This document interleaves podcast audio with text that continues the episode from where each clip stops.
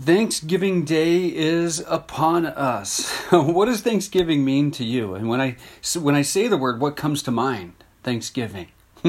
For some of you, it's turkey, it's cranberries, mashed potatoes, sweet potatoes with marshmallows on top. It's a nap following the devouring, all of that. It's a four day weekend, a long road trip, a house full of family members, some of whom you love Others you may simply tolerate. It's not only a holiday, it's the signal that we ought to start decorating for Christmas for some of us. But for us Americans, and most especially for us Christians, it's a way of life, or at least it should be. If someone were to describe you to somebody else, would they say that you are a thankful person or a grumbler? Are you a complaining person? If I were to ask your husband or your wife, what would they say? You know, what would Laura say about me? It's probably not a fair question because you and I go through seasons in life where we're challenged by sickness and uh, untimely loss and death of loved ones. We're challenged by war and loneliness and disappointment, and, and all of those things weigh so heavily upon us that we can barely even smile at times. Now, I can get real spiritual on you and say, Oh, brother, the Bible says, In everything give thanks, for this is the will of God in Christ Jesus for you. 1 Thessalonians 5.18. This is a great verse. It's a go-to verse for me because it's one of the few verses that tells us straight in plain language this is the will of God for our lives. In other words, if you're wondering what to do, this is one of those things that, that we really should be doing all the time. It's the will of God. But take courage because it doesn't say in everything be happy or in everything thoroughly enjoy what you're going through. And I'm all about keeping it real. I don't like fake Christianity or what I'll call churchianity. And when I'm going through a tough time, I don't like to fake it. And so if you ask me during those times how I'm doing, and if there's time, I'll probably tell you what's going on.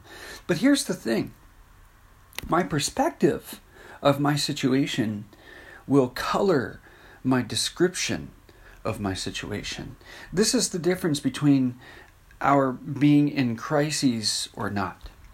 A crisis is an event that occurs that seems to be beyond our ability to cope. So, the way we frame the things that we go through has a lot to do with how we will des- describe it and see it and share it with others. We Christians seem to swing from one end of the spectrum to the other. On one end, we put a smile on and we attempt to amaze the onlookers. We don't want anyone to know we're hurting inside or that Christians have tough times. And on the other hand, we are so keeping it real that we spill all of our beans when someone asks us, and an honest onlooker may have a hard time actually telling whether we have any hope in Christ and could conclude that there really isn't any good reason to become a Christian. And so what is this thing, this Thanksgiving? What does it look like? When should it happen? Uh, I ask you to look with me to Luke's Gospel, where we'll see Jesus' encounter with a thankful man in Luke chapter 17, verses 11 to 19. Now it happened as he went through, or he went to Jerusalem, that he passed through the midst of Samaria and Galilee. Then, as he entered a certain village, there met him ten men who were lepers who stood afar off. And they lifted their voices and said, Jesus, Master, have mercy on us. So when he saw them, he said to them, Go, show yourselves to the priests. And so it was as they went that they were cleansed. And one of them, when he saw that he was healed, he returned with a loud voice, glorified God, and fell down on his face at his feet, giving him thanks. He gives Jesus thanks. And he was a Samaritan. So Jesus answered and said, Were there not ten cleansed? But where are the nine? Were there not any found who returned to give glory to God except this foreigner? And he said to him, Arise, get up, go your way. Your faith has made you well. Samaria was the part of town you would want to avoid if you were a good Jew. I mean, they were half breeds, the Samaritans were. They had a history of idolatry and paganism, and where Jesus could have gone around Samaria as many Jews would have done. It says in verse 11, he passed through the midst of Samaria. He didn't skirt along the edges, but he went through the midst of Samaria and Galilee. And he not, not only did he pass through the midst of Samaria, uh, because again, he could have walked on the outskirts, he went downtown. In verse 12, it says, He entered a village, a certain village. And this was a place where he, there would be plenty of Samaritans. And not only did he enter a certain village, but he met with 10 lepers. These are people with contagious skin diseases who really would have made any faithful Jew ceremonially unclean if they were to get too close. They would not have been allowed to worship in the temple of God. This really ought to be a lesson to us. Here's the first thing I'd like to point out is that there's no place Jesus will not go. There's no audience to whom he will not reach out to. Jesus will go to the slums. He will go to the outcasts. He will go to the rejects, the weak, the foolish, and the diseased with as much zeal and passion and concern as he will have for the accomplished, for the rich, the healthy, and the wise. And guess how he reaches out to those folks today? He reaches out through you and me. Jesus was on his way to Jerusalem to speak with the ceremonially clean religious people, but on the way, he chose to go through Samaria. Have you been avoiding the Samarias in your life? Leviticus 14, verses 45 to 46, tells us that lepers were to cover their mustaches when shouting to others. They would be like sirens on the police car saying, unclean, unclean, like watch out, stay socially distant from me. And this could be interpreted as like, stay away from me. Everyone stay away from me. And they were made to live outside the camp.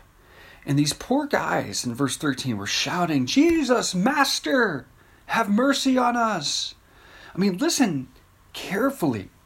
You can almost hear them saying, Dear God, love me, help me, touch me too. And obviously, they had heard of Jesus' fame and they knew two things.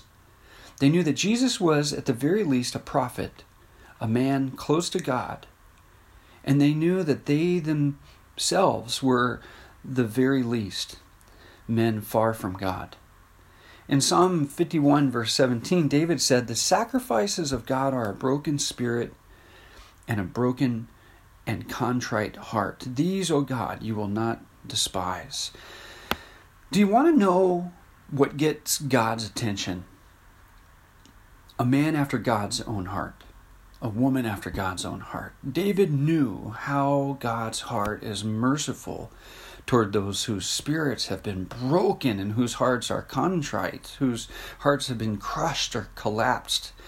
And these lepers couldn't go to the temple. They couldn't offer sacrifices of bulls and lambs, but they could offer what they did have soft, humble, pliable hearts. And this leads me to a, you know, a second point I like to point out is that if you want to get God's attention, if you'd like Him to come near to you, to move in your life, to move in your marriage, come to Him with a humble heart. David said in Psalm 34, verse 18, The Lord is near to those who have a broken heart, and He saves such as, ha- as have a contrite spirit. Your marriage won't work unless both of you are humble and pliable and inclined to admit that you're that you're wrong or you could have done things differently. The success of your fire team, your battery, your squadron, your shop may very well depend on you being humble enough to receive correction and criticism.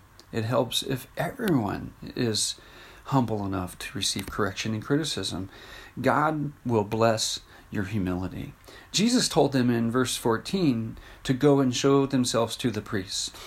The priests were the go to guys for everything. If you wanted to get close to God, see the priest. If you had a mold problem in your house, see the priest. If you needed marriage counseling, you'd go see the priest. And so these 10 men were to go to the priest, first of all, for confirmation that their leprosy was gone, and second, to go through the ritual cleansing, which would allow them to socialize with and, and alongside the others in the, in the temple. Again, in verse 14, it tells us that it was while they were on their way that they were cleansed. While they were on their way, they were healed. This is another really good lesson for us because it shows us that if we would just humble ourselves and do what Jesus says, believing that He really knows what He's talking about, that God will meet us along the way. He does His best to work when we are doing what He's called us to do, even when it doesn't seem to make sense to us. Just go. Get along our way. Start going in the direction He's called us to go. As one of the men went, he noticed something was different about himself. He knew that he was healed, and so he went back to Jesus. In verses 15 and 16, it says, With a loud voice, he glorified God, and he fell down on his face at Jesus' feet, giving him thanks. And Luke wants us to know he was a Samaritan. He was a guy who was not socially acceptable, seemingly distant from God, eternally acceptable, and closer to God than most people. And he was thankful. Jesus' response here, look at this in verse 19, verse 17.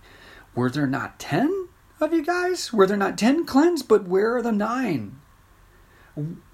Were there not any found who returned to give glory to God except this one foreigner? And he said to him, Arise, like get up and go your way, and your faith has made you well.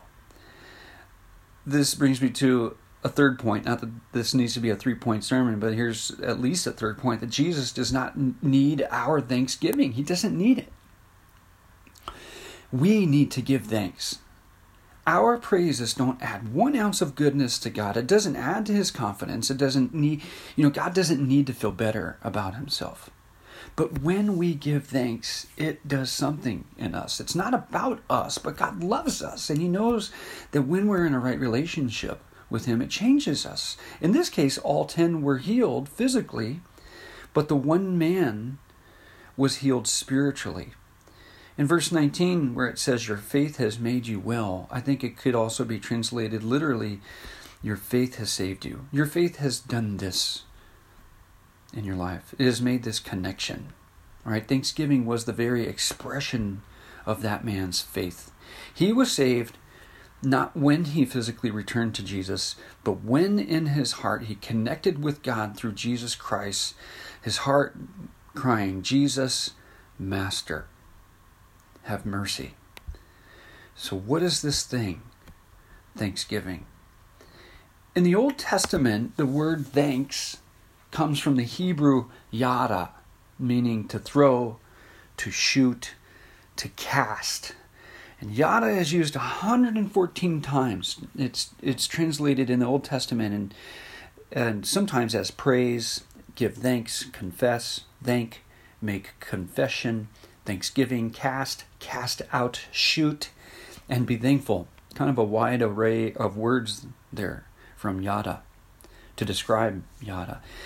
It's written in Jeremiah 50 verse 14, put away put yourselves in array against Babylon all around, all you who bend the bow, shoot at her. Literally, yada at her.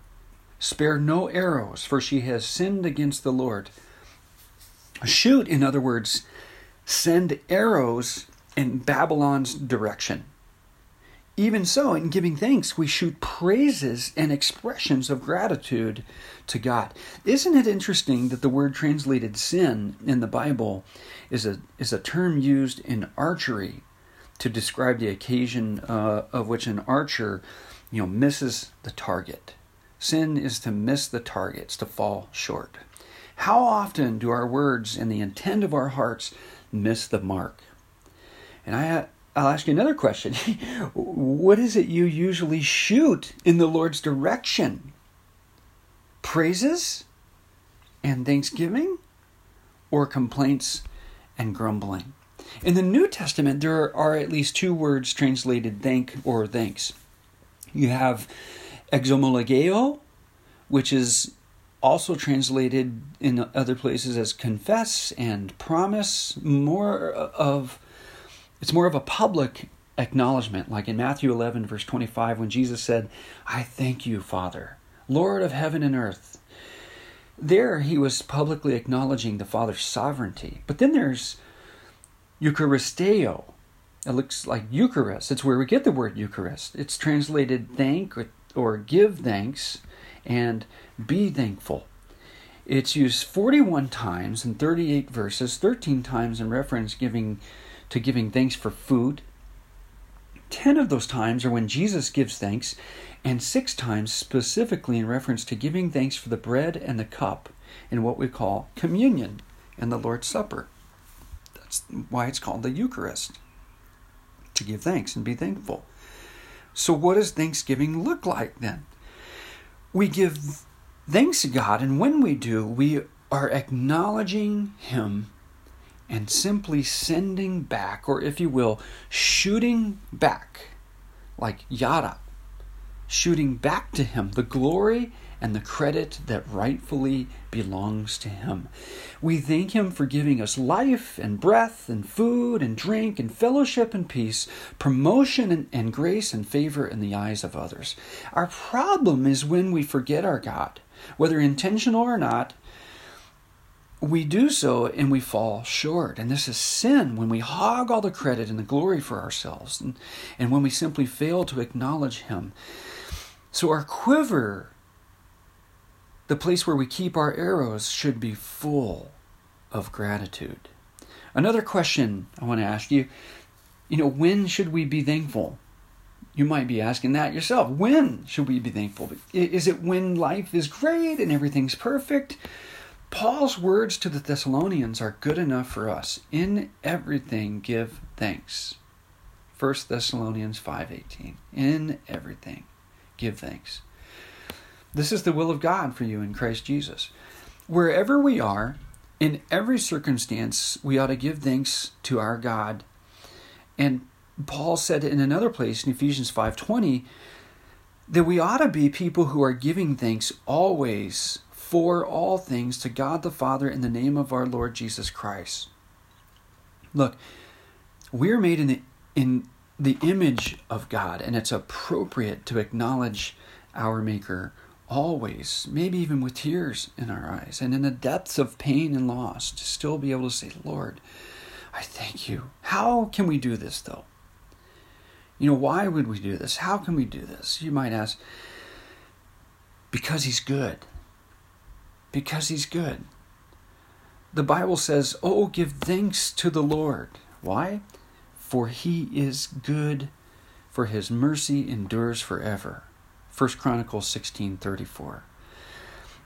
In Ezra 3 verse 11, they sang responsibly, responsively praising and giving thanks to the Lord.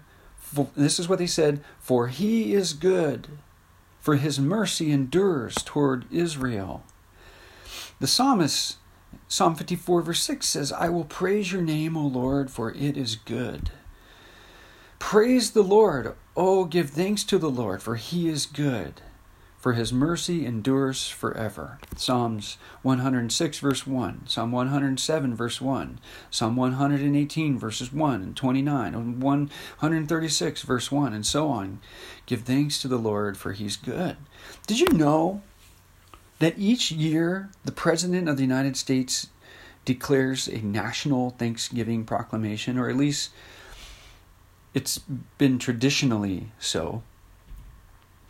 I haven't read this year's proclamation from our president, if it if it exists, but it's good that we as a nation stop for a moment, even though we should always give thanks in everything, for always, you know, give thanks always for all things as a people and as a nation under God, we ought to do this more specifically as a church.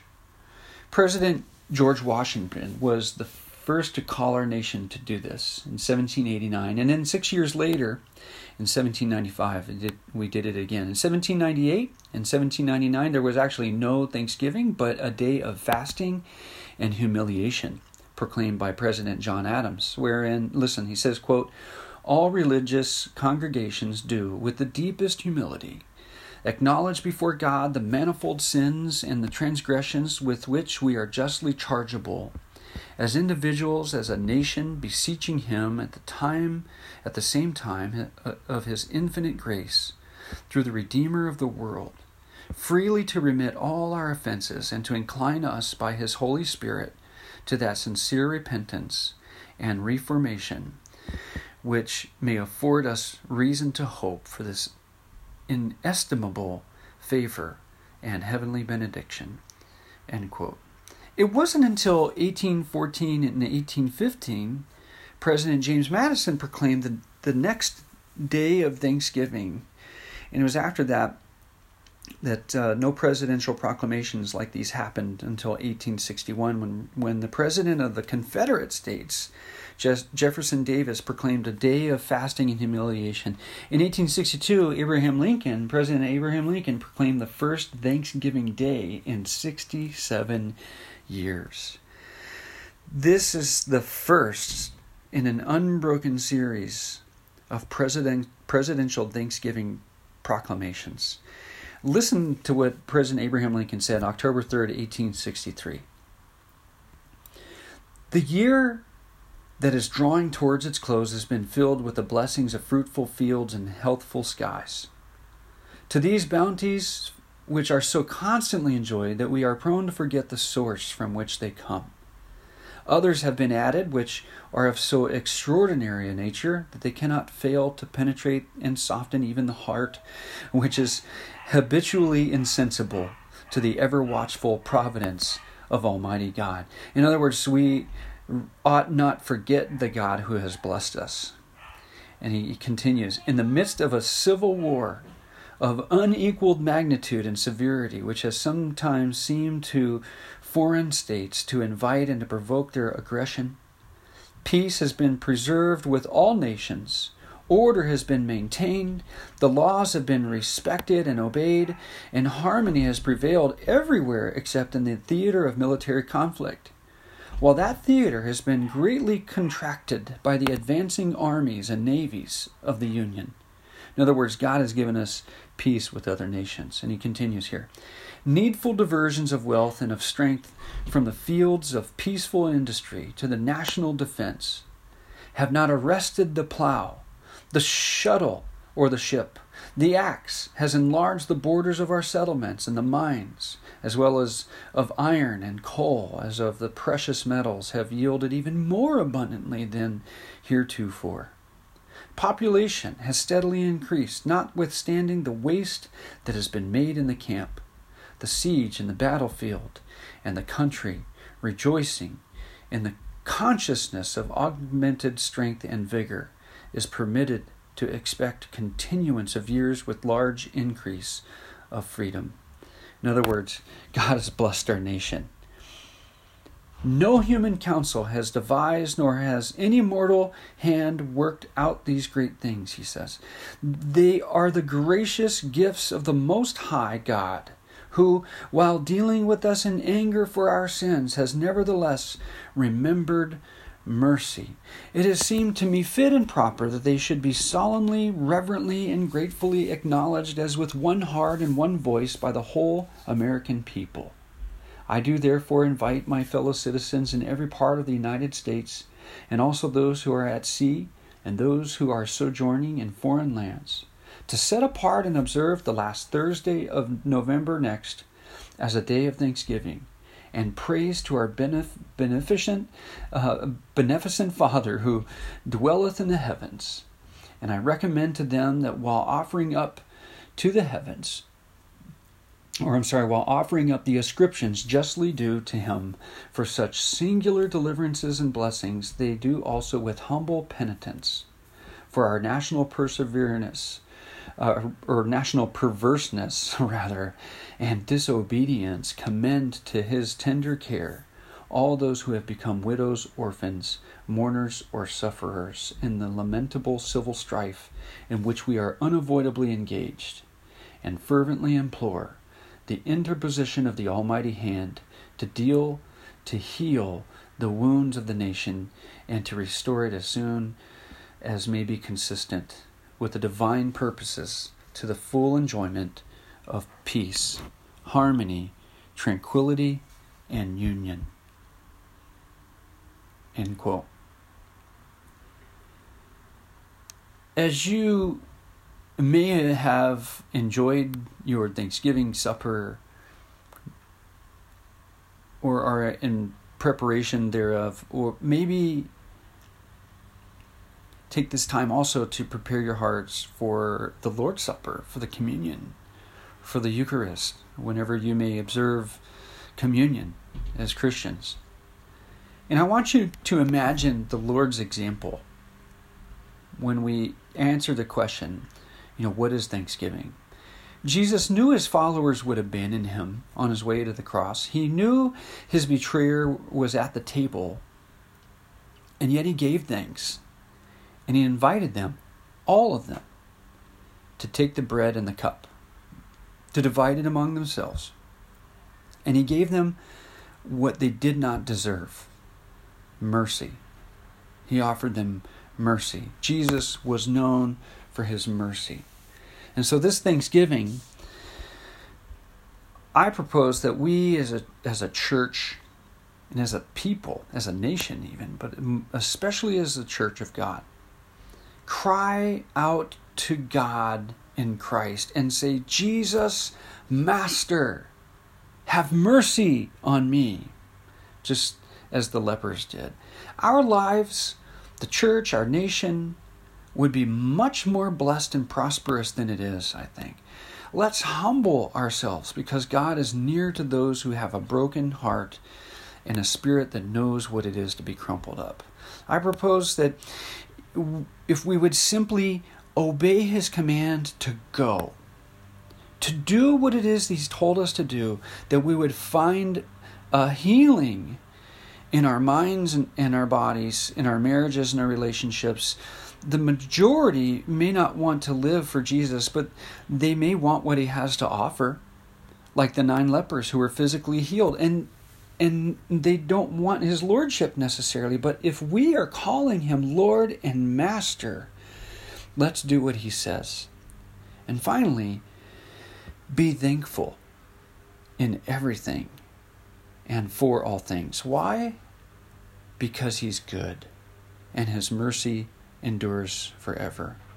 Father God, thank you so much for who you are. Thank you for Jesus Christ, the Son of God, who paid our debt on the cross for a resurrected, resurrected Savior, Lord. Thank you so much. We give you thanks and praise simply because you are good.